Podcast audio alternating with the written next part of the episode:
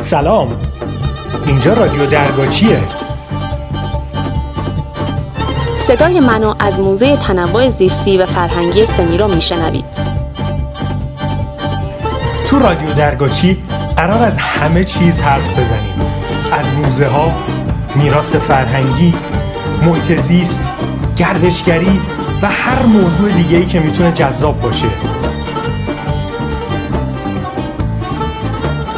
با ما همراه باشید در رادیو درگاهی دست نگه دار و نزن شعله به رویای زمین. سوخته در آتش تو چهره زیبای زمین. شعله کبریت تو چون وارد جنگل بشود. دیر شود شعله زنان این سو با اون سو برود.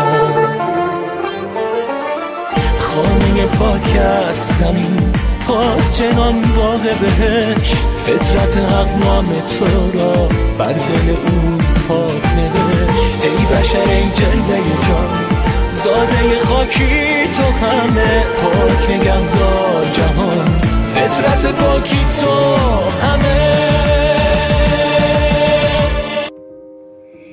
جهانی که ما امروزه در آن زندگی می کنیم باید مراقب تک تک رفتارهایمان باشیم تا مبادا محیط زیست و کره زمین را آلوده کنیم و علاوه بر خودمان آیندگان را هم از طبیعتی پاک و آسمانی آبی محروم کنیم یکی از موادی که مصرف ای در زندگی روزانه انسان ها دارد و تهدیدی بزرگ برای محیط زیست محسوب می شود پلاستیک ها هستند.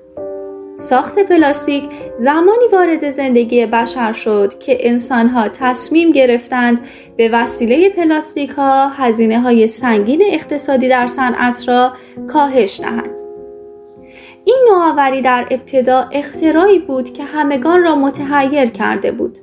به گونه ای که مسیری هموار برای صنایع گوناگون چون خودروسازی، هواپیماسازی، صنایع عکاسی، ساختمانسازی و تجهیزات پزشکی و غیره ایجاد کرد.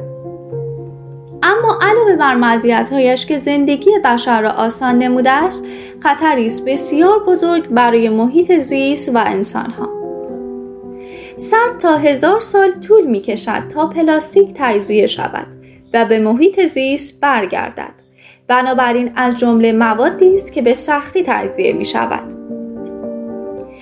در طول این مدت با رها شدن توسط انسان در طبیعت به وسیله باد و باران جابجا جا می شود و وارد جنگل ها، دریاها، کوه ها و مراتع می شود. علاوه بر اینکه چهره سبز طبیعت را رو به زوال میکشاند و انسان و حیوانات را از این نعمت بزرگ و زیبا محروم می کند زندگی حیوانات را هم تحت شعا قرار می دهد و با وارد شدن در دریاها و رودها زندگی ماهیان و آبزیان را مختل می کند. زمین سبز جنگل را آلوده می کند و گاهی با بلعیده شدن توسط حیوانات وحشی و در حال انقراض زندگیشان را پایان می بخشد. گاهی هم در مراتع و مزارع توسط دامها بلعیده می شود که در این صورت به آسانی به انسان حمله می کند و انواع امراض و بیماری را برای آنها به ارمغان می آورد.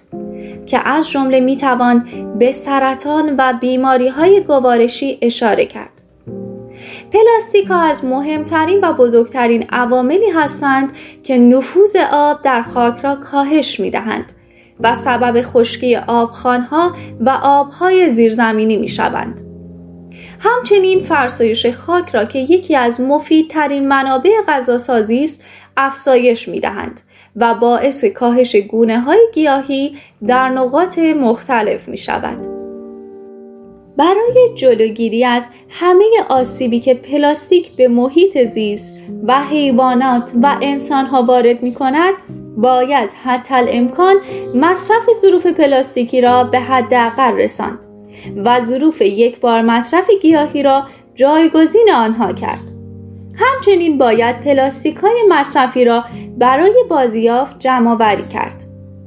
در آخر باید بکوشیم دلسوزانه و آگاهانه برای نجات جان طبیعت از آلودگی ناشی از پلاستیک ها کوشا باشیم. ممنون از همراهی سبزتون. برای شنیدن پادکست های بعدی ما رو دنبال کنید.